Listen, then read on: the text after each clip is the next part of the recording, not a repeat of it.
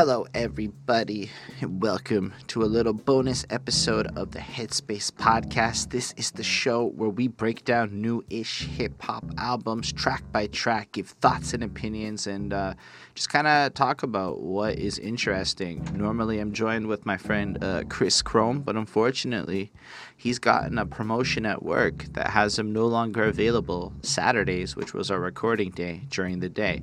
And if you see me reaching over, I am battling both the wind and a cat to keep the door closed because the little metal piece where it latches, well, that shit's broken. I digress. That's not your problem, but it'll explain why I keep leaning over. Today, I'm to be breaking down Underrated by Papoose, the album. My name is Holden Stefan Roy. And uh, yeah, like I said, normally I'm with Chris, but moving forward, these bonus ones is going to come before the main episodes as I record them through the day, depending on how it all goes. Um, just because I got the time and he's at work until the evening. So he'll be back and we'll you'll see him on the next episode probably. Anyway uh, this is a show like i said where we go through the albums track by track but chances are you person watching this are a much bigger fan of papoose than i am. I say that simply because we just kind of pick names off of what came out and we're trying to find like the more underground the more interesting rappers these days. And we're trying to we're like almost on a little bit of a mission just to prove that the realest shit ever is still being made because so many people out there don't believe it so i'm gonna go find it and then if people ask i'll be like yo check out that playlist where all of those real albums came out and they're all new albums when the episode came out. I digress. That's what I'm trying to do. I want to love the culture and I want to understand it, but I also recognize that well, I have a lot of ideas. I'm not an expert. So, over the course of this journey, y'all in the comments can interact and just kind of help us all grow and feel like it's a little bit of a conversation. So, feel free to say anything that you would like down below. And I really appreciate all the comments. And I read all of the comments and I answer any comment, positive or negative. But because it's a bonus episode, I figure I'll just start cherry picking comments I thought were cool. And I like this one because it was on the Chief Keef and Zaytoven GloToven album. And Kota Glow goes, This is beautiful. And you got to understand, I was a little bit nervous to talk about Chief Keef because, like, it's not really a world I fully understand. So to get that kind of a comment meant a lot. So as you can see, I said, Thank you so much for the cool comment that's that's a version of my stock answer. I'll be honest. Uh, and then he's like, "Yeah, dude, would love to see you react to more Chief Keef music to come uh, in 2019. And that might just happen because I kind of like the energy of a Chief Keef. All y'all about the lyrics, I get what you feel, but I kind of like it. That's just where I'm at. Um, so if you do comment, I will answer you. I want it to be like a community. Everyone out there in the reviewer reacting world seems to have like either this reactions to the actual songs, not a lot of content. And then all the people with content want to be negative nillies all the time. So I'm just going to try and look for all the shit I like and stuff and, well, do my best to be positive. Along the way, terrible at it, but that's my life mission right now. Discover positivity and all that stuff that you're supposed to do in your 30s to not be miserable in your 40s. Um, so, anyway, let's uh, get into it. And before we do, I want to give a special thanks to the patrons uh, DJ Black Hurricane, Lindell Williams, Chris Prado, Jonathan Barnes, and Ismail Kadamsi. We'll talk a bit about that at the end of the video, but God show them love at the beginning while you're still watching. Um, so yeah, let's jump into this Papoose uh, underrated review. Say it one more time for the Google AdWords. Papoose underrated. No bullshit. They like it when you say it a lot. It tells them it's the keyword of the video, which helps it be displayed to you. Um, anyway, I like to start this off by describing my familiarity with the artist. I think it's really important just because it creates a context and an understanding of how you appreciate the album. What I mean is, if you've been listening to this shit a whole like you've been listening to Papoose for like a decade, you've been a big fan, heard every project, etc., etc. Listening to something like underrated, you're gonna have a certain feeling coming into it. On the other hand, if you've seen him on Love and Hip Hop and you know a lot about Remy Ma, etc., you're gonna have a certain feeling. Or if you you know this is just the first time you ever listen to the album, you're gonna have a completely different feeling. So that's what I mean by that. So I like to start it off just with that, and uh, for me. I knew who Papoose was back when Alphabet Slaughter dropped because I was in CEGEP, which is the weird Quebec in between college, and uh, basically it was just thriving at the dawn of YouTube, one of those viral videos. And then I knew Papoose had a reputation for being able to rap really well, but at that time in my life, I wasn't ready for it. I didn't really listen to much by him. I think even at the time, I wasn't even listening to much rap. I was really into the more metalcore side of life, uh, as they lay dying type shit. Um, then, you know, I forgot about Papoose. And then Remy Ma was somebody that we reviewed early on in this channel, and we learned about Papoose, his loyalty to her, and how amazing he was. And I thought that was really touching, like the the whole jail situation, getting married, sticking through her. Like it was really sweet. Like it was like, damn. So we knew that Papoose and Remy Ma was like a thing, and it was like a really cool couple, like an example to follow type shit. But as far as the music goes, no idea. I didn't even know what he really looked like until I watched music video for this project. Um, but then, uh, yeah, I started watching State of the Culture, and Joe Budden retweeted me, and that made me feel very special. I'm certain it's buried now, but if you check my timeline, it's not that bur- buried. You'll you'll see where Joe Budden retweeted me. Uh, but that was really cool, and it got me thinking. Like I listened to her talk about how dope of a guy Papoose is, and I knew that his project came out and I don't remember what else came out around it, but we never got around to it. I believe that it dropped in February, so I know I'm a little bit late on it.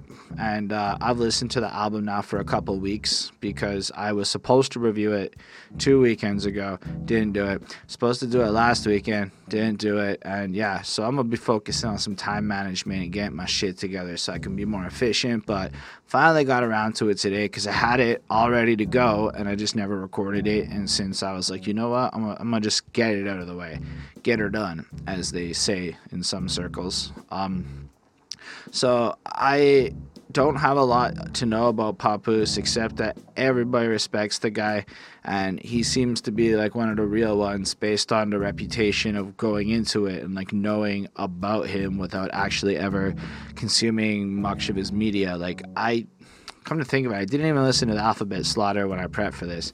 I haven't heard that shit in like I can't even remember how long ago it was. It was like definitely around when it dropped. So, yeah, I was kind of excited just to see because we did do Remy Ma's There's something about Remy album also on the channel. So it's like, who is the the guy that's with this one? You know, like I was curious, and um, so I don't want to dilly dally anymore. I don't have a lot more to say. Let's talk a bit about the title and the cover. So on the cover, you kind of see him. Hold on, let me just bring it right up in my fucking face. You see him, and it looks like he's got some shit on. I don't know. I'm not describing this well. It's kind of grayed out, smoky, kind of like he's not so prominent. It's got very dark coloring. I think it really fits with the idea of being underrated because visually it doesn't look like he's so prominent and flashy and trying to catch attention. It's more like he's in the shadows and it's dark and it's kind of moving away. So I thought that was nifty. But the title itself being underrated in and of itself is a fascinating thing, right?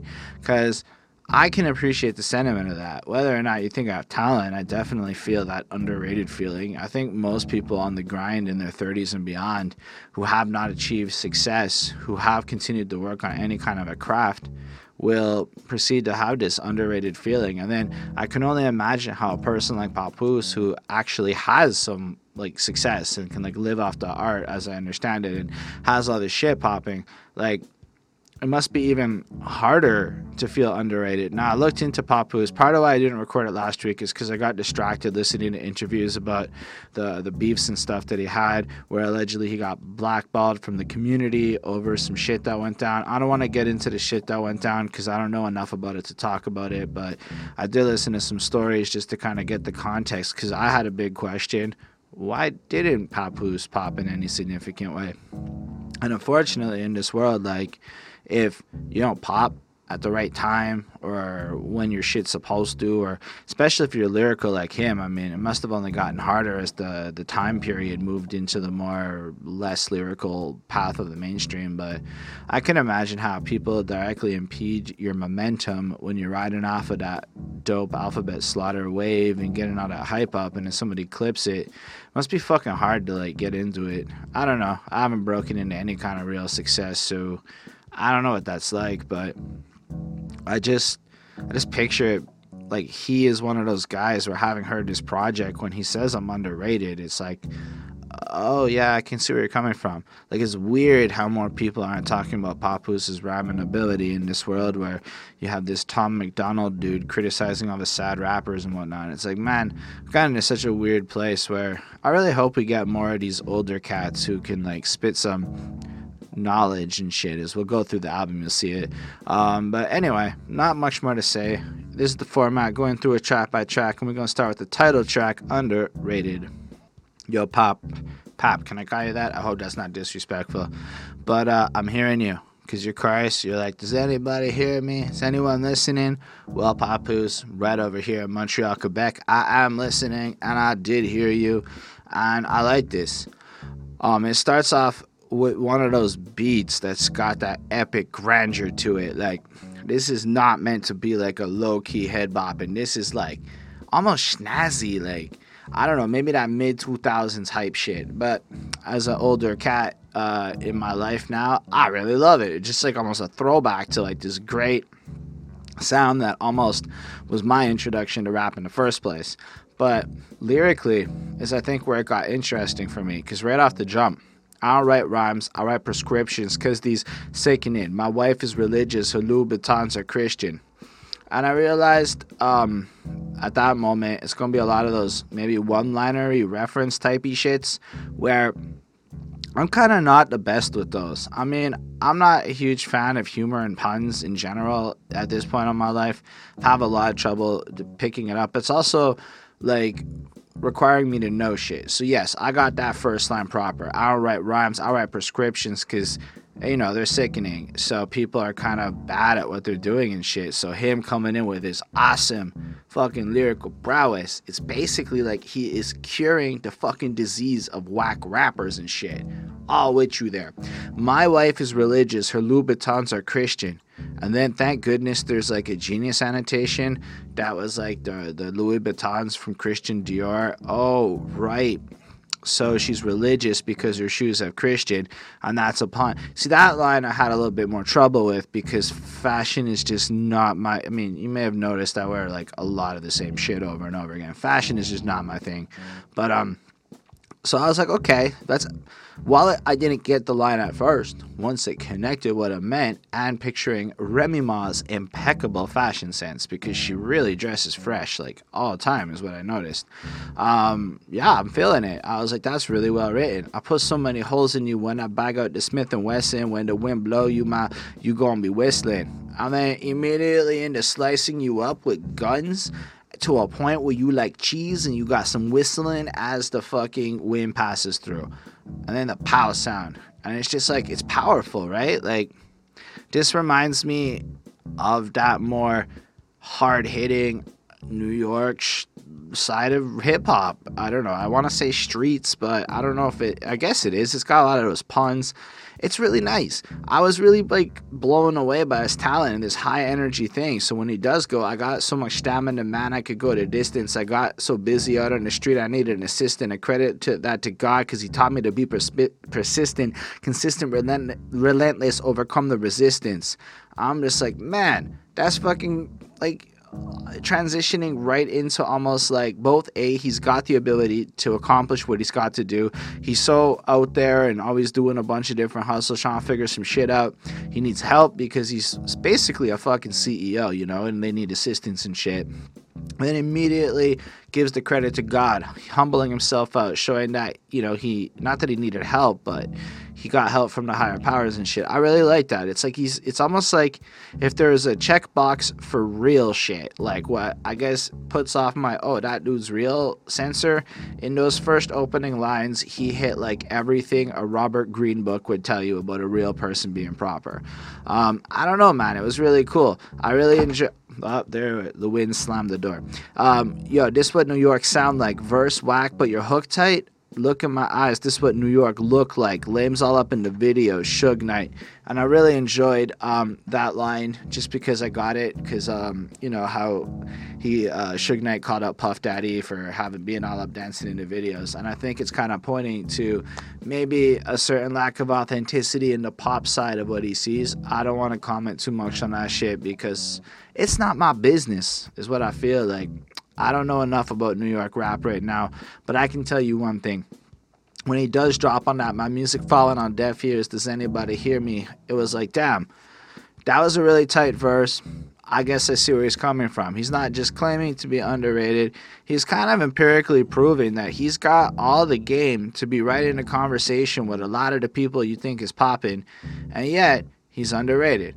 And then the whole second verse, I feel like falls on through. Like my endeavors are clever, but intelligent and brave. I could disconnect him and dead him. I set him in his grave. Dead presidents get me while my record getting played. A veteran age way better than them lames. I thought that was cool. Like the whole verse will keep the same flow. He's a talented person, but that part made me think, right? Because on top of just the fact that he's extremely talented and he's flowing it really well, he's pointing out that through this music thing that he's underrated for, he is still getting plays, he is still getting paid, he is still doing some shit. And as time goes on, it's like his prospects are increasing, whereas so many people who popped in the first place are just done. You just don't hear about them no more. Whereas a Papoose, who I heard about back in the day and it never happened, coming this late into the game, still having an opportunity and proving that he can pop. Because, I mean, I don't see why this guy can't do another like 15 albums at this point. He's very talented and he's got a lot of shit to say. I digress. That hype beats, that verse flips up, really sounds wonderful. Um, I I was really impressed with this track. Ty Stick did the beat, seems really great. Um, overall, I gave it a 4.3. I don't know if this is my hype up anthem, but this is one hell of a fucking song in terms of starting off an album, living up to the concept, and doing what I believe a bar driven fucking song about being good does being true to yourself being witty, but also at no point do you hear Papoose overstating and saying some shit where you're scratching your head. Also, he's not fucking my girl. Thank you, Papoose, for. I mean, you got Remy, so I don't know why. Well, don't tell Bonnie, but I get it. You wouldn't want to come over here, but so many other rappers with beautiful ladies are still trying to fuck my girl. So thank you, Papoose, for being a real one. Uh, 4.3 on this track. I think it's really strong start, but Y'all heard of the alphabet slaughter. It's time to talk about the numerical slaughter. So, I don't remember what happened, but the other DJ that was doing the numerical slaughters doesn't play nice with Papoose anymore as a result of that beast. Kay Slay, I think it was. I hope I didn't get that wrong. I did I did try to Google before this one, folks. I really did. Um, and then DJ Premier takes over and he's doing this shit. You heard, uh, though he does the little introduction, you heard the legendary Alphabet Slaughter. My man Papoose is back to make history again. Check it. I'ma scream out the numbers and he gonna break him down from one to nine. This, where's zero at? I just have to put, so because there's a 10 to 20, we, spoiler alert, where the fuck is zero? Zero is where this shit should have started, in my humble opinion, okay? Um, but then I was going like, what the fuck's he gonna do with numbers? Like, it really works with letters because it's an alliteration game. So it's like you know, S and apples. Ah, but you know, you just keep running with the the A words, then the B words. But let's see what he does with the numbers. So what's the first number? Not zero, one. To keep it 100, all I need is one mic. You only live once. God gave you one life. I caught one felony, committed one crime. I was on First Street ducking from one time. It's only one light, one king, one son, one lead. God's gonna get, love's gonna get you. KRS one, two. I was like, okay, first of all, I want to say that the actual rapping in that verse is tight, and it was really cool because there's a lot of homage, like almost like an homage to some influence shit. Like I think um, One Mic is a ridiculously good song, um, and it does kind of start off like that. It, it, it, almost feels like in homage to how the structure of One Mic is done. Um, so that's really cool and then he kind of describes some shit going on. And then I really like the Love's Gonna Get You because we recently reviewed that album, the Boogie Down Productions Edutainment Project, where we discover that the handle that vibe beat was actually the same shit from Love's Gonna Get You by KRS-One. Boom, connections to history that we learned on this channel. Um, anyway, so I was like, as like the concept of this numerical slaughter goes, I was highly underwhelmed as the quality of this song goes in general, I was feeling the vibe. So I had a very mixed emotion there. Two, then he had to run from two cops for two blocks. It's too hot. That two where he goes too hot isn't the number two. I don't know if it should count for the concept, but fine, maybe I'm being a nitpicker. Had on my 22 listening to Tupac, I'm a two time. Anyway, he goes all the way on through and he keeps rolling. Like, we could build on a six God, six stands for equality. That's if you Swift guy. Heck, I like the, numer- the numerology bit there. Um, it's something on my bucket list over the next couple of years to look into the numerology and the various shit, like what the honorable, not to say shit, but what the honorable Elijah Muhammad's teachings and just that kind of stuff, because it's such a prevalent influence in so much hip hop that it would be ignorant of me to not actually go to my way to learn it. And I, I know numerology is a part of that, so I really appreciate those little snuggets and I try to remember them. That's if you Swift God, and I guess because of that God reference, um, it makes me just kind of picture that uh, the Nation of Islam in general and their teachings. I don't actually know if Papoose is affiliated with that, but it just makes me picture it, and I still know it's a prevalent part of hip hop. Um, head cracked, you had a dice game. I rolled a six, y'all. Fuck a 16, I could kill you in six bars.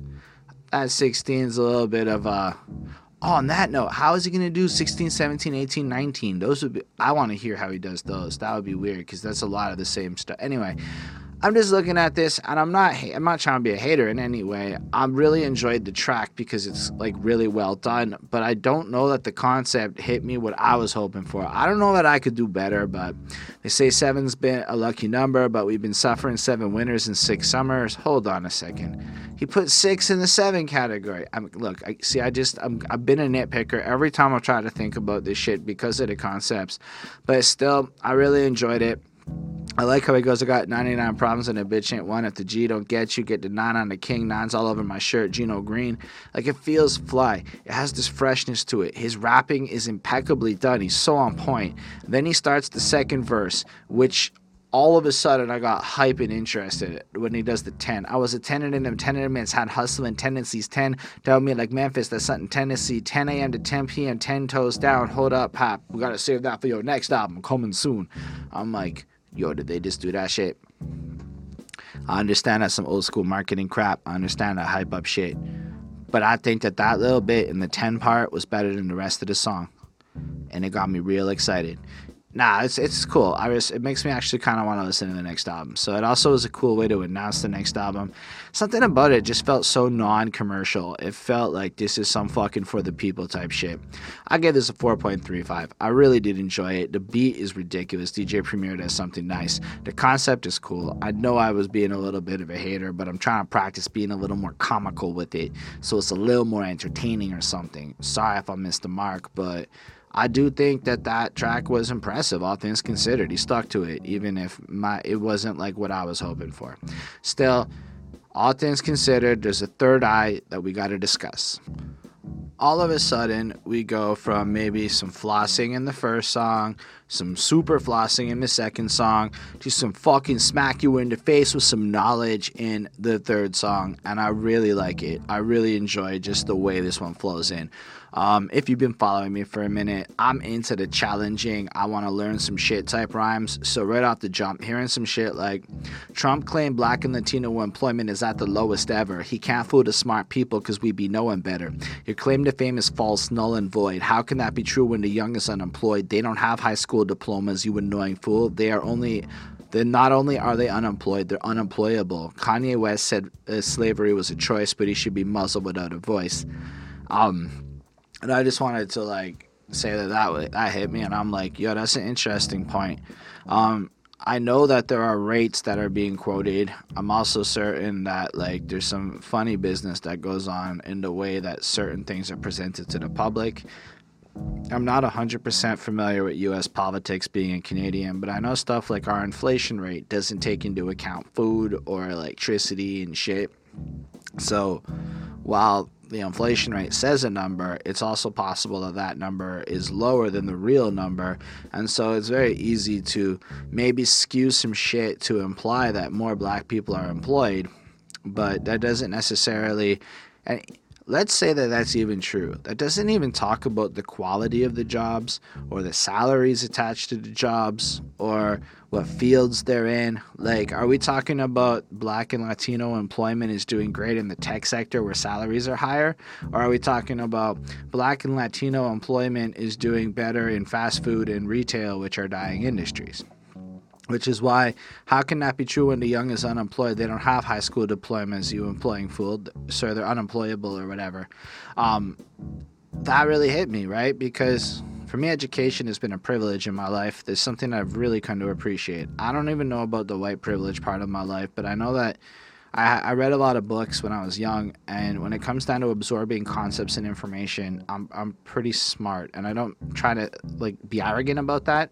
I look at it like I've come to realize maybe not everybody in life was given the opportunity of the great elementary school education I had, or the caring teachers in high school that I had, regardless of the quality of my high school, or just any of that shit. Like Quebec education is not very good compared to what I got. And just by graduating when I did versus five years later, the quality of my education shifted s- s- that much. So the idea that in like the worst of the communities, that people can't even get jobs because they can't even get diplomas and they're not even qualified to do shit.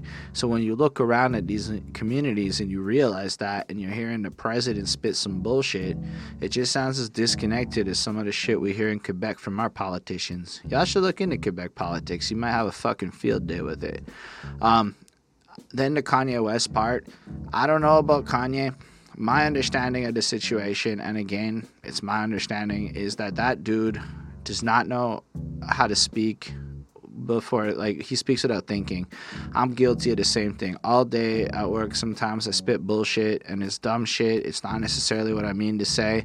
It's damaging irreparably damaging type of shit.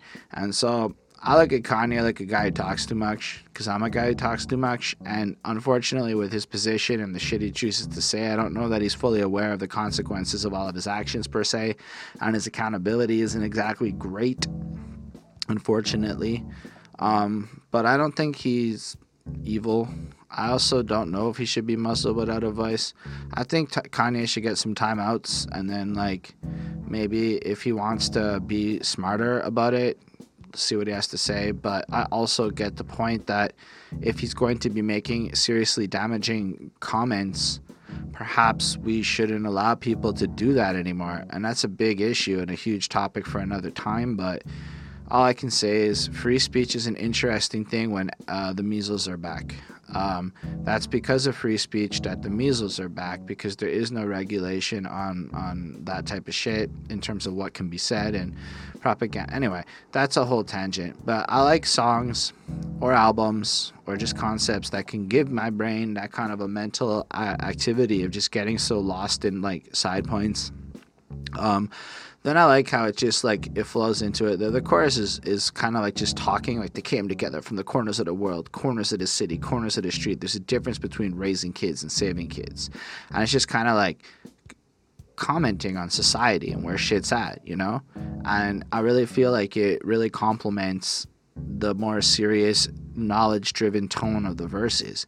In the second verse, Gaddafi had a plan to garner the gold market, so the US murdered him. They heartless. Slavery never ended in Libya. They only publicizing it now because they tricking you. It only ended in America because we disputed facts. Fought back civil war, civil rights movement. Putin helped Trump in the election so he could lift the sanctions on the steel from Exxon. And it just kind of like flows out like that in the second verse uh, it's a bit more and you get the sense that he's looking at the global politics out there and that's something that i don't think a lot of people really do is follow global t- politics and I don't know a lot about Gaddafi. I mean, I know I know a lot about how there's a whole lot of people who point out the great things he did, and then there's another group of people that point out some of the not so great things he did. I haven't actually looked at it, but like just pointing out that there is something weird to the fact that he resisted the overall like Rothschild banks and all that shit and got clipped like he did. And why did America clip him and all this other stuff? It, it just it is the type of thing to think about and how slavery is still prevalent and you know all sorts of money driven decisions with Trump. Like it's just little snippets of corruption at like a top level that involve America in some way, I believe. Um, I don't care about the rhymes that you write with your pen, cause my lyrics written in stone. Yeah, I molded them. When God made me, He broke the mold, chose to win. Papoose taking over this lazy gen. This generation is lazy, tired of holding it in. Instead of getting liposuction, why don't they go to the gym? Money is a tool, not something for you to use. A man that disagrees with that is just a fool. If you think cash gives you authority, that's cruel. Morals, values, principles, that's the rules. Experience is the best teacher you could choose. So to have a lot of class is cool. Life is a school. And I like how, with all the bullshit that gets described in the other two verses, Papoose in that last verse kind of flips it over towards rappers or, or people who are kind of the next generation coming in. And he's commenting on, like, look, all your little fluffy fluff, it's garbage, man. I'm writing that real shit, that almost God inspired stone tablet type shit, kind of put like a Moses reference. Like he he's almost a prophet in, in a sense. Um, this generation is lazy. I'm tired of holding it in. I have to dispute that. That's just a little bit old man shit because this generation's not lazy. This generation's desperate. I don't know if those are the same thing. Like, unfortunately, anybody trying to start music in 2019 is facing a saturation issue where like everywhere you go there's like a thousand rappers and everybody sounds the same and it's all sorts of shit plus if you don't make shit that sounds like everybody else you get all the haters and whatnot and the education on how to do it right isn't there because if you google how to do it right it's a bunch of guys giving you a bunch of crap i'm like i'm not trying to make excuses for it but I don't think lazy is the right word. I think people like to call it lazy, but I like to think it's more ignorant and desperate. Cause I'm in like that in between generation, like J Cole. I'm like that middle child generation, cause I'm kind of old to the young cats and I'm kind of young to the old cats. I'm two years younger than J Cole, so I get to claim that shit. The middle child, woo. Anyway, um, so when I look at that kind of shit, I'm like, yo, Papoose, man, you're not fully hitting it uh, in terms of that one little sentence, and then kind of pointing out women who get liposuction go instead of going to the gym, as if that wasn't happening back when Papoose was young. Like, are you kidding me? Of course it was. That shit's not new, but it is an interesting point. You could go to the gym, only it takes a year or two longer, and then you're not able to maybe get the free shit for the intercourse that you're going for with that business model. Facts. Uh, but I do appreciate how he flips it right into like how money should not be your priority because money should not be your priority. Um, if I wanted to make money, I would not be making long ass fucking bullshit reviews in the way that I do it. I would be doing the little eight minute snippets, bang out shit all the time, reactions for days, and I'd probably be able to do the Anthony, sorry, the Adam 21 shit, 22 whatever, and like charge y'all for like re- I could do a lot of those more cheeky selloty things because it's it's actually just systematic and the knowledge is out there. And I mean, I don't want to do it. I'm I'm hoping that as time goes on by really focusing on these albums, taking my time to go through them, just having these real conversations with y'all, and letting you see that while I'm a clunky, awkward fucker who you might not find that interesting, at least I'm a real one. That's what I'm trying to do with this. Uh, so I appreciated that little part because I don't think money is anything but a tool either. And I think that people who believe that money inherently gives you a power doesn't understand how power works. Money is power if you understand how power works. Money is just a thing to blow if you don't. You're gonna go and floss power for us. Look, you could come up to me and you could be making a hundred times what I make, and you could have all the nice things in the world, but you'll have no power over me unless you can really figure out what to do with that money to enforce power in my life. Like, you paying my bills? Okay, maybe now you got some power. Oh, you drive a real nice car? Okay. You, you trying to fuck my girl? Okay.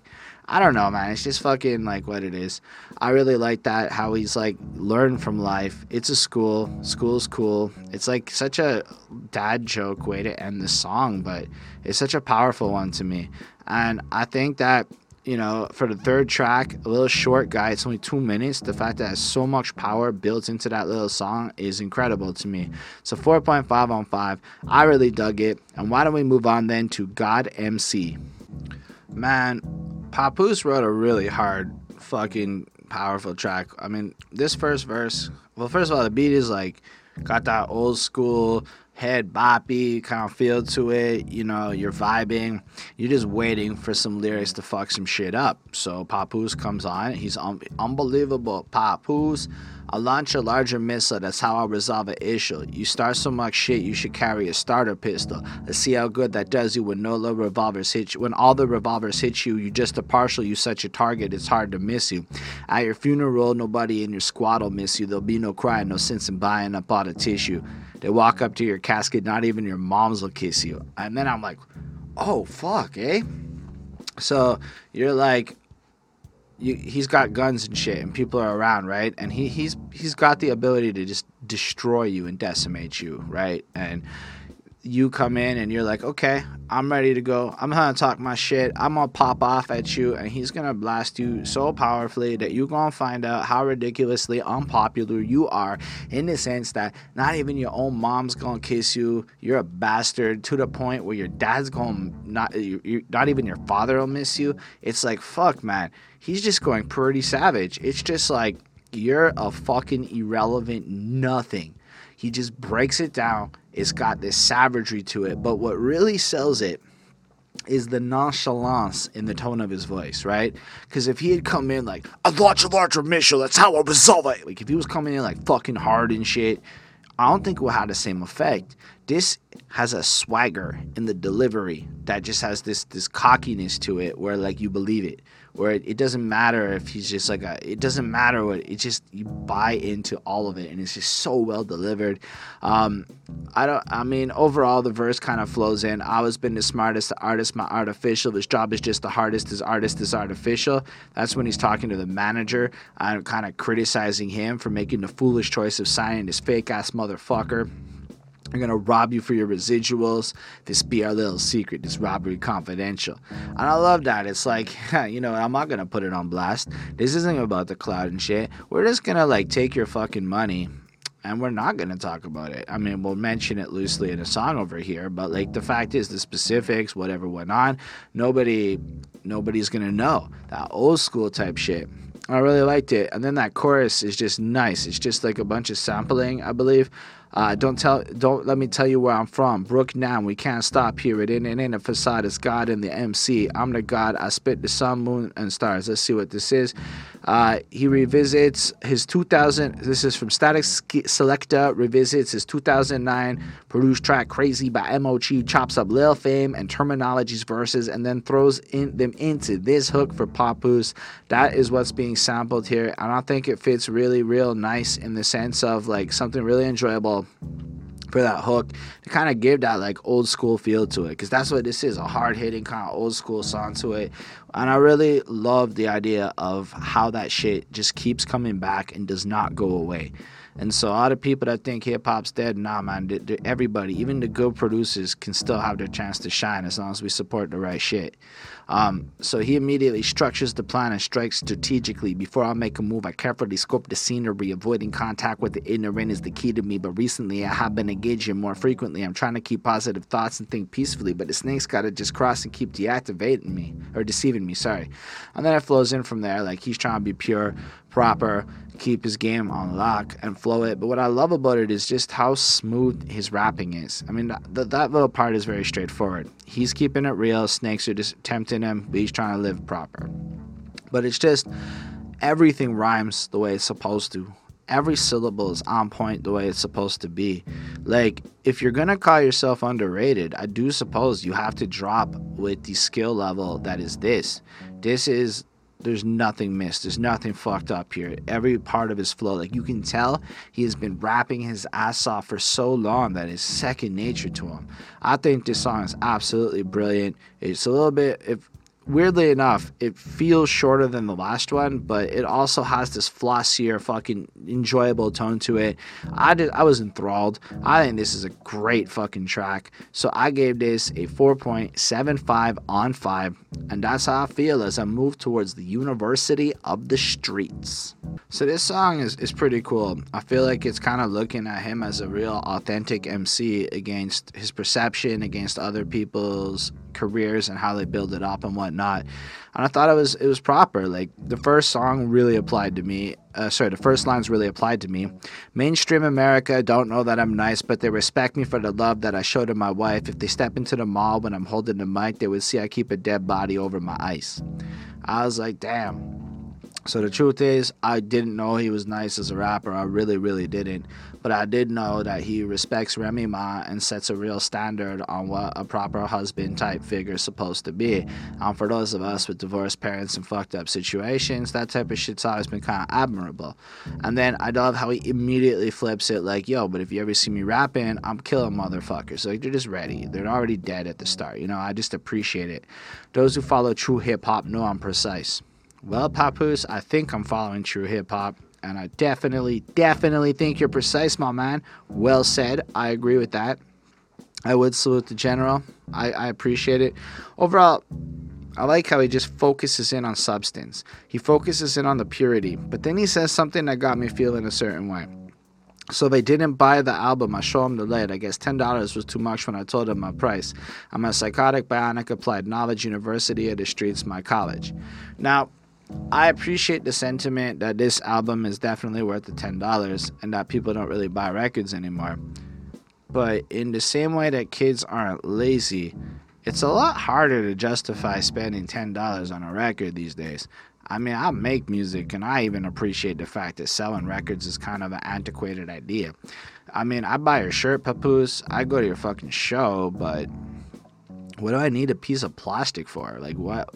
I pay for Spotify and shit. I know this might not be a popular opinion for a lot of people, but there's a lot of ways that this guy could probably make that ten dollars and buy, selling the album is unfortunately not a good way. And this isn't just some shit that's like rappers are facing. This is like a global problem. That's why the news outlets are all trash and whatnot because this is how content has been so devalued. So I appreciate the idea of what he's trying to say.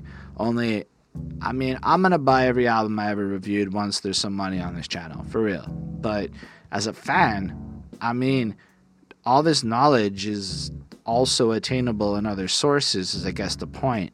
So I want to support your talent. I want to support the fact that you're real and shit, but I don't know.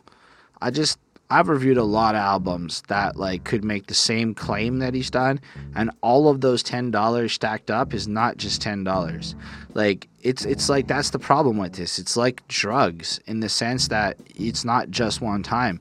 You are literally gonna go out there and have to buy everybody's album because how like you can be a little bit selective, but if you're really gonna go and support it all, like I don't know that many of us can uh, can afford that habit. So it's kind of like even though it seems a certain way when you're the person selling your project. It really, to me, shows an oversight into the psyche of like your fans and their actual predicament in not having access to a lot of the cash flow that existed once upon a time as the wealth disparity gets worse and the middle class dies and shit. So, be that as it may, entertainment's gonna take a hit because people's broke and we need to find new ways to monetize that shit. But if you're really about that knowledge, give it away for free and sell them other shit. That's just my thoughts on all of that in the modern world. It's the best way to approach it. But who the hell am I to say I know how to make money? Remy Ma and Pop are doing very well. I'm not doing as well as Papoose, so I recognize that shit. Um, but I really like the second verse a lot, right? The chorus is good, man. America is, is more a colonial power than they because she is a hypocritical colonial power behind it. Sorry, because when it comes to music, here we are the Gorgon. America is more so a colonial power than they because she is a hypocritical colonial power behind it. I really like just the idea of the hypocrisy in the system, but then flowing into, if you think about the corruption in the music industry, what does your fan base consist of? Kids who use prescription drugs, older men following young girls in strip clubs, rappers claiming they gang members to get. Let's go back to older men following young girls in the strip clubs. I mean, the drug use, I mean, that's a complicated subject. That's totally fine. I mean, in the 60s, all the fans were made of drugs, were drug users, and everyone was okay with that shit, but that's fine. I'm not really thrilled with all the painkiller use either, and the music it produces. That's whatever. But I mean, I'm certain a lot of potheads is fucking bumping papoose. So his fans are using illegal and recreational. Actually, marijuana is a prescription drug now. So yeah, all the people smoking pot on prescription drugs, listening to papoose, are also his fans using prescription drugs. That's fine. I get the point he's trying to make. I'm just being a shit. But the older men following young girls in the strip club sign is easy because if you think about all the rappers and shit, is they do age and they still portray a certain lifestyle. That's an interesting point. Is it cool? I don't know if it's cool or not. I feel like lately the old man going after young ladies thing is not a really appreciated thing in society unless you're a rapper throwing a lot of money at strippers to, for them to have sex with you, which isn't that cool to me. Um, Anyway, rappers claiming they gang members just to get the buzz. I mean, Tekashi did just happen. That's a very fair line. Gang members claiming they rappers just to get love. Y'all confusing the audience. Y'all got it mixed up. You the little homie. You ain't the big blood. And I really like the idea of how everyone's kind of just trying to do things that they really aren't. So you do have a lot of I guess, gang folk who make rap music for XYZ reason and maybe they don't have the talent or the heart for the passion of the music, but they understand the science of it, let's say. Or on the other hand, you have these really passionate rappers who want to be hard for the sake of it because they think it's supposed to be. And I really appreciate just how he breaks all of it like he breaks it down in such a blunt way where it really makes you think. Um, i was in the prayers talking to god hoping to hear me while you sitting on your iphone talking to siri. I'm feeling i'm feeling kind of leery. The devil must be near me. Yellow belly sapsuckers you bird. Canaries i do this for the granny. My mammy and aunt mary we all one family. They handled us unfairly. And i just appreciate how like he puts his influence in there and saying like for me i'm god driven my people, my family, and all that shit. But y'all's into this like modern world. Although, let's be real, talking to the voice assistants is kind of cool.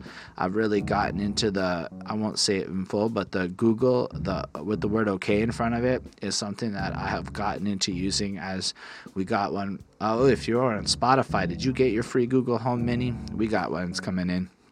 But we got one for Christmas, and it's been pretty fun to ask it the weather and ask it stupid questions. Uh, still, I really like this track. I thought it was really enjoyable, really hard uh, in the sense of good topics, really challenging kind of the status quo. What I like about Papoose is he's not doing your typical underground rapper thing where he's like, eh, the mainstream is lame and they're not supporting me. It's more like he's showing, dude, I'm all about this integrity. I don't really know what you represent and that's why I'm doper than you. I came from this real shit. You came from that not real shit. So overall, 4.5 on 5. Really dope track. Really consistent for this album, I think. And I'm really like I'm really impressed. These songs aren't really long, but they're really dense. I think that's really cool. I think if had tried to fluff them out with the extra minute of chorus and shit, it would have taken a lot away. So I appreciate that. But the next one approaches a little less of an interesting subject matter for me as we discuss the bag. I mean, the beat's really, really fucking nice. It flows real well. I really kind of like. I got the B A G. I got the B A G. I got the B A G. Got the got the B A G. And it just kind of flows. Secure the bag. Sitting back. It's a long chorus. It is literally the kind of chorus I was describing on the last track. But just to counter what I said on the last track, Papoose on this album should have a, a, wide range of songs. And if you think about it, he has some flossy shit, he got some conscious shit, and now he's just on that more other kind of flossy, money based shit. And why not, right? He's got money, it's very important to him, evidently. And it's not like it's his driving force, but I do think that him making a track kind of flossing it, that he's earned it, is totally fair. And for all the people that want to bump to that type of shit, this song is, I guess, for them. I don't know. I got the BAG. They call me PAP. I be sunning these rappers. I'm your DAD. It's do it's do or die. I believe AZ. Uh, he told me I'm competitive when I seen Jay Z. I mean, do or Die is an AZ album, I believe, and then he kind of changes it to Do or Die. I think I might be wrong with that. It just, it just sounds so okay. Had to visit up my wife. I ain't got no gas money. Look at me now. Yeah, I got the bag dummy. Traveling every day. I'm never home a lot. Just check my account. Another check from Mona Scott. So I guess it's a little bit of like, yo, I remember when I had to go to the jail to visit Remy Ma broke, but now we set, we got that money. He was dead broke, now he's got the bag. He hustles hard, he's got the bag. I don't know. He he just pops the tag at the Gucci Louis. Like, I mean, I feel like with all the ease I had talking about the last one, this is just like a fun, flowy. I finally got some cash and I'm I'm lucking it up, man. Saks Fifth Ave, I'm gonna fuck it up. Messing up a bag, I'm gonna fuck it up. and it's just like, okay, I guess that's fun. I mean, I don't really connect with this song as well as the other ones, but just listening to it casually, it's got a great flow, it's got a great beat, it's really well put together. I just don't know that it's fully for me, but because the beat is so hype and it's so well put together, and it, as far as the more popular side goes, it's, it's really done. It's still got like I don't feel like this is fake or, and even though it's braggadocious, it's more like he's having fun with it than he's trying to like flaunt in your face. He's just kind of happy. He's got a bag now. Anyway, I give it a 4.25. I hear Joe Budden and uh, Remy Ma talking about the bag all the time, so it just made me think of them. I mean, these are people who have, I guess, worked their whole life to get their career in place, and this is something that's very important to them. So I get it, But all things considered, this might be one of the least interesting songs on the album for me. So I'm going to move on to a far more interesting one as we discuss The Golden Child. Wow, this song is really like heavy. Um, I mean, so it's featuring Angelica Vila, who sings on the chorus, and it's also featuring Remy Ma. So I think right off the jump, when the song's called The Golden Child, and you know Remy Ma is pregnant, I actually don't know if she's given birth yet. I think she's still pregnant. Um, and then you see this couple doing a song, you're like, oh shit, this one's gonna get me in the feels, isn't it? And it, and it's really, it really does. Starts with Papoose, and no, no, it starts with the fucking baby's heartbeat. Like they got the heartbeat uh, when they do that thing in the pregnancy where they give you the heartbeat. I don't really know how it works. I've never had a kid, and then they sampled that shit as like a bass part of the beat. So it's almost like this whole song is almost featuring their child, making it like a family experience, which come on, that's hella fucking sweet and romantic and shit. Good on you, Papoose. Really like to see that kind of shit, it's inspiring in a sense. It's almost dumbfounding. But it was love at first sight. When I met your mom, I was open while she did queen. I'm supposed to bow, pretty face with a potent smile. We planned to have you back then, but tragedy slowed us down we'll get to the tragedy in the next verse, you know, because she went away for a while when your dad had to hold it down. Oh, sorry, that's when she went to jail. And then question God, like, why is this happening? You know, it's about everything that happened, happened for a reason. I got it now. They argue about her names, and they, but he's just like, nah, it doesn't matter what your name is because you're the golden child. And, you know, just kind of moves into talking about his family, like, I sing to your mama's stomach. She say, I'm annoyed. Won't you shut up and just go to sleep? I don't want to hear it, boy. She always say I'm annoying, but she paranoid. She afraid I'ma spoil you loud, you loudly. She hate to hear the noise. The world is yours. I promise you I'm gonna share your toys. I'm gonna let you cry unless the tears cry and tears of joy. And just like this dad who's just so excited to give like the best life and as a guy, I know mm. exactly what it's like to annoy the ladies, so I can just picture her being like, "Oh, shut up! You're just being annoying. You're not gonna actually do all that shit." And that just sounds like a conversation I would have. And I think that's what really makes this truly special is that anybody could have this conversation, right? Like this is real to the point where it doesn't matter who you are. If you're in a couple and you've had some shit go down that delayed you having a kid or whatever, you know, and then you build up to that chorus. I heard your heartbeat. I heard your heartbeat. I cannot wait to strap you down in the car seat. Like, can't wait to make your bottle and you, you are me. Like, it's just so regular and sweet and nice. And like, you can't even help but like just feel all special. But then Remy comes in they said first comes love and then comes marriage. You're like, okay, that's a little corny. Never mentioned the devastation of having a miscarriage. Oh, that makes a lot more sense. That's why she did that. I was torn up, broken down, felt less than a woman, but all the pain erased when the doctor said you was coming. Me and daddy was so happy. This is all we ever wanted. So protective of your presence. I was scared to show my stomach.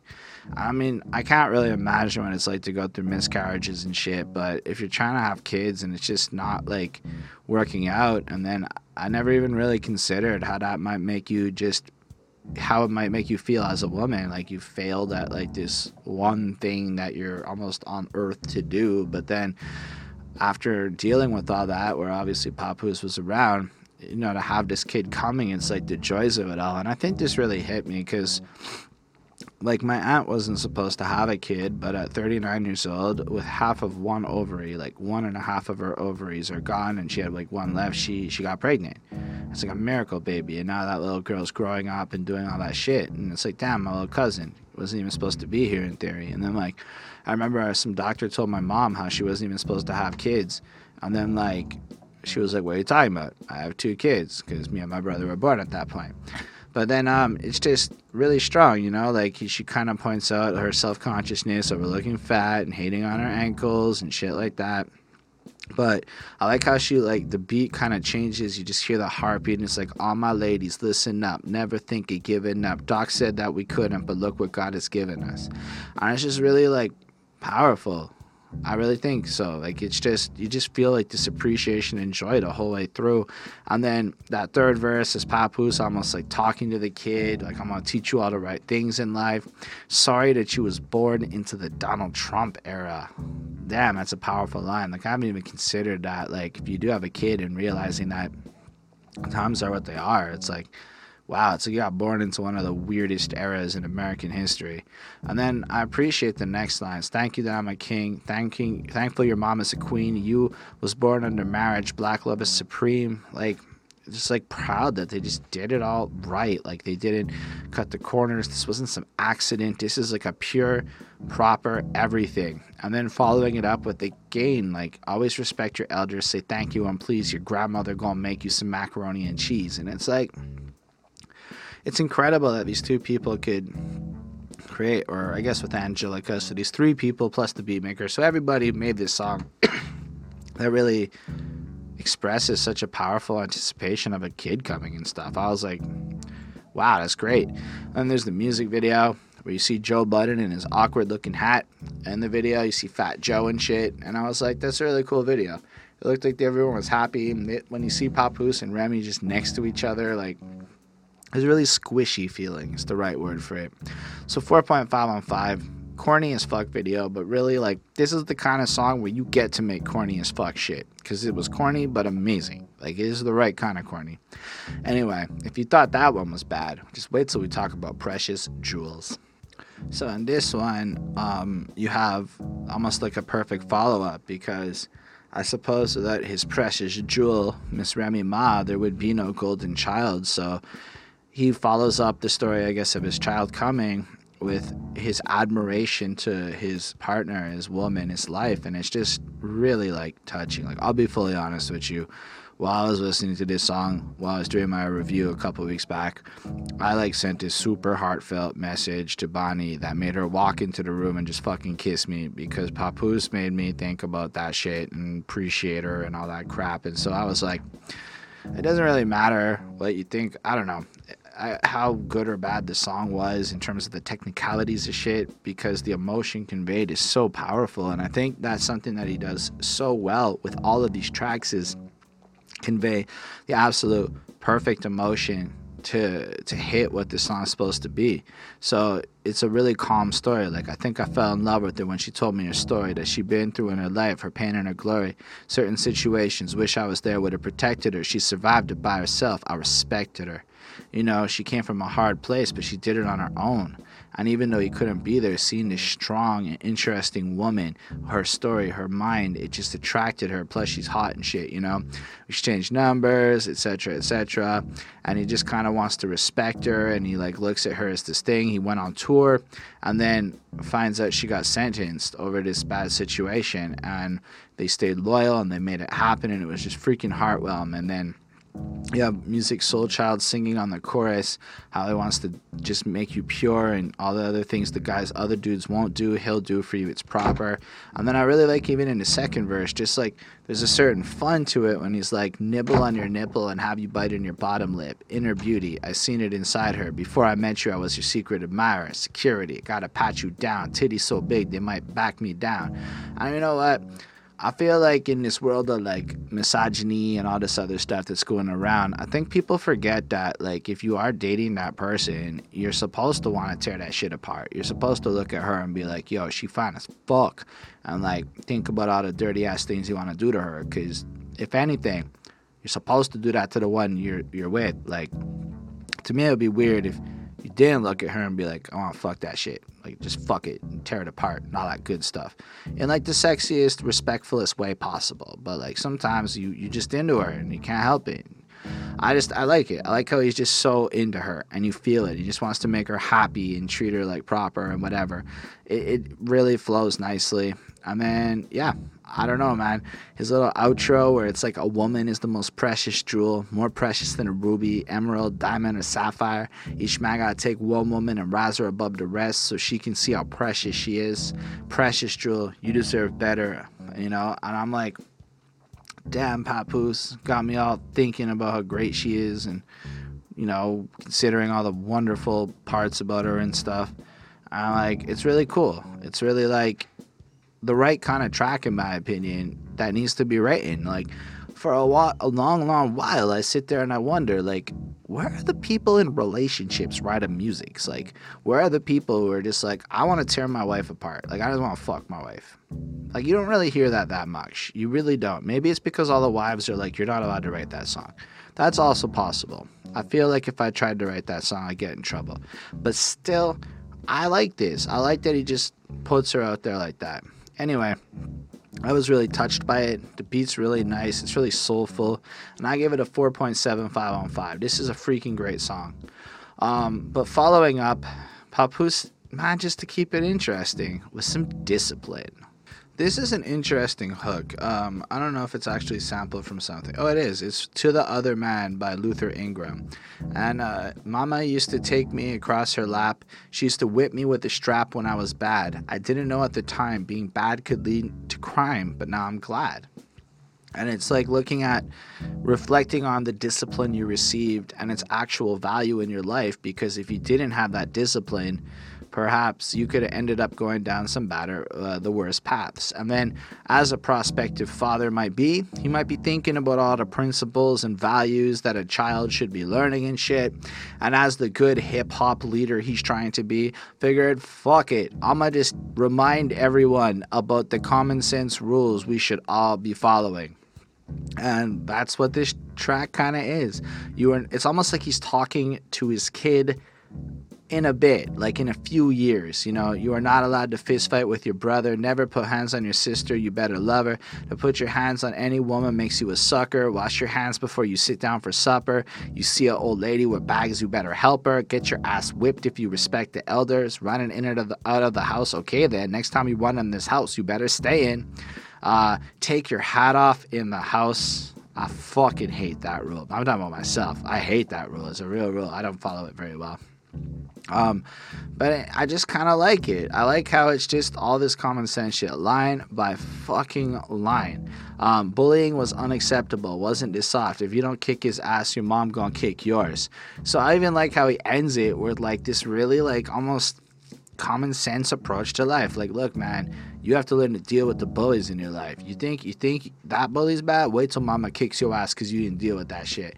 It's just it's almost like puts a smile on my face because it's another one of those songs where you're like, even as a fully grown adult, you're kind of sitting there and feeling like Papoose is reminding you of all the shit you're not doing right, all the little mannersy things. Um, but I, I, like how he starts this second verse with commenting on loyalty. Back in the days, even the fans was loyal, stuck with our teams till they made it. Now y'all switch teams every time LeBron get traded. Appreciate the tough love because it's advanced us. Without uh, without that, we probably wouldn't have been Black Panthers. Perhaps our sisters would have been lap dancers, and then would have put to the test. We won't have answers.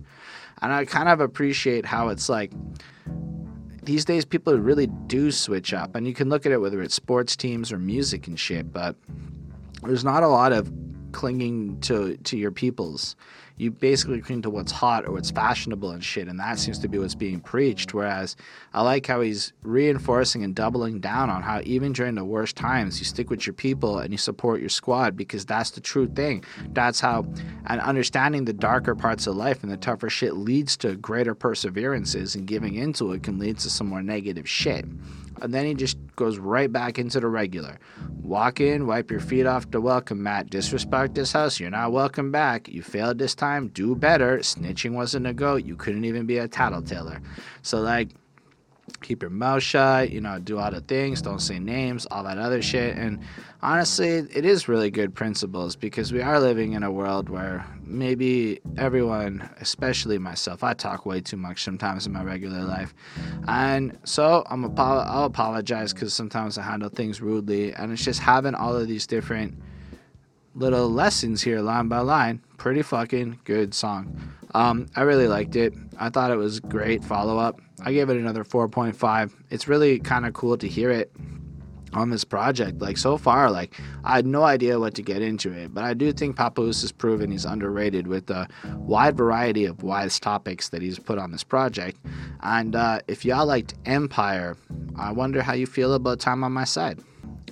I think it's the V. V is the one who writes Time on My Side. Like you see her in the promos with Terrence Howard and like you see you hear her singing and belting it out and then you watch the show and she has like the minorest role i mean i'll be honest i only got to season three but like I heard that and I'm like, isn't that from Empire? And then I didn't really like the original, but he like doubles the speed on it and it fits so nice. I really like this hook, just mostly because he doubled the speed and I feel that it fits that much nicer.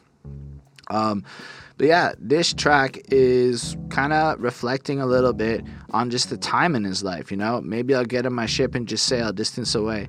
Splitting without even giving farewell. Ain't giving no visits, ain't sending no pictures. You hounds will probably be sniffing my smell. Following, using my scent as a trail. This is the story, I'm living my tale. Sick of the business, won't beg, beg for forgiveness with quickness and burn all my bridges and bail. And it's like, you kind of you feel like he's reflecting on shit and wondering like if I just disappear, what's gonna happen? probably could just do this. I'm not necessarily interested in the the nonsense that's going on. And I like the idea of him not begging for forgiveness. He burns his bridges and just kind of I don't know. I feel like he's just sitting there and thinking about his life as he's writing this. I know I'm not doing the best description on this one. I apologize. But you really just kind of like think about him waiting. I mean, I like how he ends the verse as he's kind of like waiting for Remy. Like, freedom was weight on the prisoner scale, writing me letters. She sit in the cell. Maybe we all should just live in a shell. Time would travel as quick as a snail. Maybe our past life we were all winning, relentless, and now we live in hell. And and it flows into the chorus and i guess it's just kind of exploring maybe just uh, what it felt like waiting and how good he is at it and i don't know maybe i missed the point on this one but i really just kind of appreciate how he took the time again to look into it. In the second verse, you've got a lot more going on, kind of looking into how when he was younger, he had this big old squad.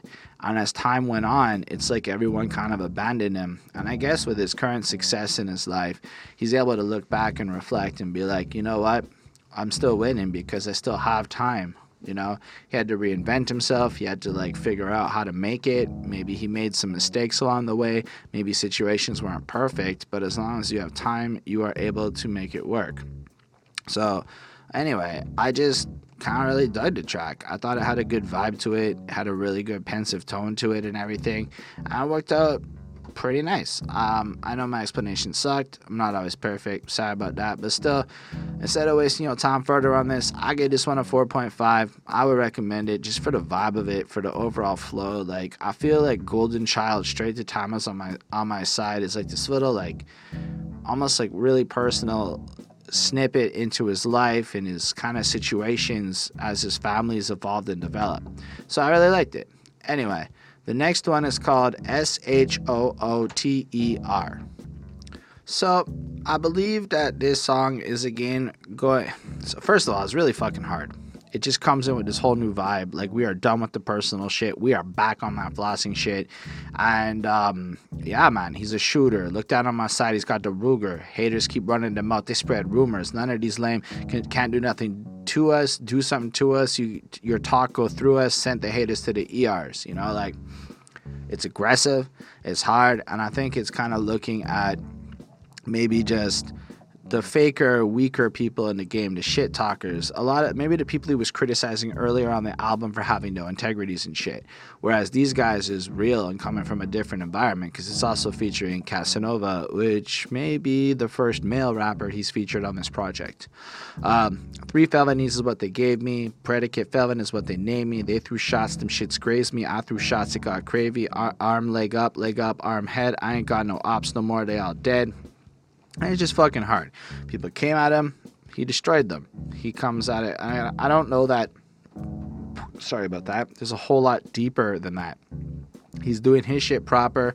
Um, I kind of like the part where he ends the verse and he's like, Hold up, I need a breather. Hold on, I won't believe me either. Where it's like the idea of him stopping or taking a break or not continuing to go on and do this shit is, is kind of a joke. And then he repeats it a second time. And I, I don't know if I got like the most profound shit out of the verse, but I think Casanova sounds absolutely wonderful on this track, and he, he pulls it off really well. Like I've never heard him before that I can think of. I probably have, but I can't think of it. But I was really like, damn, that guy sounds great next to Papoose. Then Papoose comes in. Me and my constituents notice how much a bitch you is. We don't care how rich you is, lit you is, cause it's frivolous. To judge you by residuals just makes it all ridiculous. We just trying to seize up a casket we could all fit you in. And it's like, yo, in this era, and I like this because in this era, everybody seems to be looking at yo your sales of your records or how much you're popping as a measure of your talent. So essentially, if a guy can sell a million records, it means he's more talented than a person who might be only moved a hundred thousand records. I'm not saying and that it is always the case, but especially from the perspective of the people selling records on the more vapid side of things, it might be their only claim to fame. If the only thing you have going for you is you sold a lot of records, then you're not necessarily that good in the eyes of a lot of other people, in my, including me. Like, who the fuck cares if you sold a record? I care about your integrity. So what's making me like Papoose here is his consistency, the fact that he keeps it like to the core of who he is, even if it's at the cost of maybe selling records, because he knows he could make some pop ass shit that gonna sell. On the other hand, he's making some real shit that will be like soul and sustenance to his people. And I really like that. Like, there's that difference between them. Everybody got their own issues. No one is issueless, but I'm a straight shooter. Is my missile of fish. You diss you, bitch. Busting shots at me and missing. They cancel Christmas prick. Burn you like a mattress with syphilis who promiscuous. Sorry, burn you like a mistress with syphilis who promiscuous. I just fucking hard. I love the flow. I love the rhyming pattern, his intensity. He's a smart lyricist from a country that robs innocence. You know, like manages to still drop in some political shit in the middle of it, making sure you, you are constantly feeling a little bit of challenge in it. So I, I really feel like there's an aggression to it. There's a certain the beat's pretty hype. Overall, it is what it is. It is I feel like it's a reminder that after all that softer side of shit, he's still fucking hard. That's what I feel like the purpose of this song is on this project. I give it a 4.35. I thought it was really good to listen to. It was definitely not my favorite, but man, it's still fucking hype and fire. And then the last one on this project checks in and under two minutes as we mash the gas on him. Structurally, this one's a little bit different. It's got the beat, it's got a verse, and then it's got the hook one time, and then it ends. But it's a pretty fucking hard hitting verse. It's like um, just kind of again focusing and reminding the fake folk to be real when you're dealing with real. So we got to get back in the streets. Quit dragging your feet. I got the Mac in the back of the Jeep. Click clack, man. I'm grabbing the heat. They be bragging they deep. We attacking while these maggots asleep. No ransom, kidnapping for keeps. They gon' be wrapped in them sheets. Feed the wolves, so we stabbing the sheep. Give me the bottle. Don't be passing my drink. You see me dragging my milk. AZ man, I'm rather unique. And you got this. I don't know if if he's friends with AZ. Actually, I know who AZ is, but uh, he's mentioned him twice, and he's one of the only people he really mentioned on this project. So I just, if you guys in the comments know, I haven't, I didn't even think to Google it till this second as I'm recording, but um, I really just like it. Like him and his squad is proper. They come from that era where they go in and they do the shit that they're going to do, and everyone else is kind of faking shit. And he just kind of flows in, and he sounds hard again on this one. A reminder of where he comes from, the type of mentality he rolls with, and it's fucking just like he rolls in, you know. Don't be speaking with your actions. It's a fact that you weak. You come in, you be committing malpractice. You don't practice. You preach. And I really like how he ends that because fundamentally, his beef with people is when they come around and they talk about the shit that they don't do and use it to like get paid. It's one thing to like document an environment or to like tell stories that have like a greater purpose, but it's another thing to claim you are a certain thing for the sake of profit or to like play up on doing drugs or whatever just to sell records, even if that's not your life, or to pretend to be a gangbanger to commit crimes if it's not your life. That seems to be the grievance here is spit what you know and be who you are. And if more people did that, well, I don't even know what hip hop would become because most people probably live way more boring lives than what you see going on in the music industry. I mean, shit, I spent most of my life inside of a room, either it's listening to music or talking to a camera or whatever, if it's at work. But I think most people including a lot of the rappers, probably just aren't as interesting as the music is. So it really should come down to your ideas and your integrity and who you are. So if you were to be real, it's just anyway. That's just a little side point. Still, it ends with that mash the gas on him. It's just fucking hard. It just fucking hits, and I don't know. I really enjoyed the song. I think it's a cool way to end up the album, but I feel like it just took a the album took like a harsh turn, and then it just ended on this track, which it's all right. I give it a 4.25. I don't know if it's my favorite song on this project, but it's pretty good and pretty well made. Like the worst of this album is still really fucking well made, is what I'm trying to convey. Um, so that's about it for the project. Uh, if we want to just wrap it up for those of you that like to cut to the end, um, Papoose has delivered an album that proves he's actually underrated in the sense that his lyrics are on point, consistent. All the songs approach different subject matter. He's not repeating himself. He's managing to make it diverse. He has a different array of beats and styles that he's playing with, including some more kind of poppy stuff. Um, he really is a wise guy. You can you can feel his age and wisdom and his accomplishments and just his grind ethic in the music that he conveys. It's clearly about trying to set a better way. Like Papoose is is taking on that more role model moniker in this world, and I really appreciate that. You can tell that he's probably not going to get the love he deserves on this project because it's too fucking intelligent for like the world where it's at. And I have to say it's a very intelligent album that will challenge you to live better and I really like that about it. I mean, that's what it did for me. A lot of this stuff, like even that discipline song, man, I can't stop thinking about it. Like, you know, some of the things that maybe you could just do a little bit better in your regular life, even if it's directed more at a child, you know? I really appreciate the honesty, and you really feel that integrity that he has while being an impeccably good lyricist. His his timing is on point. Uh, the rhythms he he follows everything and he adheres to all the rules the way that he's supposed to, and I really appreciate it. Um, anyway, that's all I got to say about that. I guess that's the end of this review. So I want to appreciate all y'all for watching this. It really means the world to me that you would be here and just check it out like that. So feel free to let me know in the comments anything that you thought, anything you want to add to this, because you know other people check the comments. So if I made a mistake and you correct me, they'll see that, and everybody learns and grows together. If you make that effort to leave a comment, I'll make that effort to come answer you. And yeah, that's just the community we're trying to grow here. Special thanks to the patrons Ismail Gadamsi, Chris Prado, uh, DJ Black Hurricane, Lindale Williams, and Jonathan Barnes. They support what we do. They helped us get a new camera. They get to request specific albums for us to review. They get access to the content early when we're on time with everything. And uh, it really means the world that we even have that going on. If you're not so down for that, feel free to hit that subscribe button, hit that like button, please leave a comment. All that shit really helps the channel way more than you would know, or maybe you do know. Either way, it means the world. And yeah, so let us know what you think. Um, I dropped a project recently, music wise. I make raps. You can check that out on Bandcamp, Spotify. It's even on this YouTube channel, all that good shit. Sorry for the door again. I fucking can't stand it. But either way, thanks for being here. Have a great freaking weekend, day, whatever you watch this.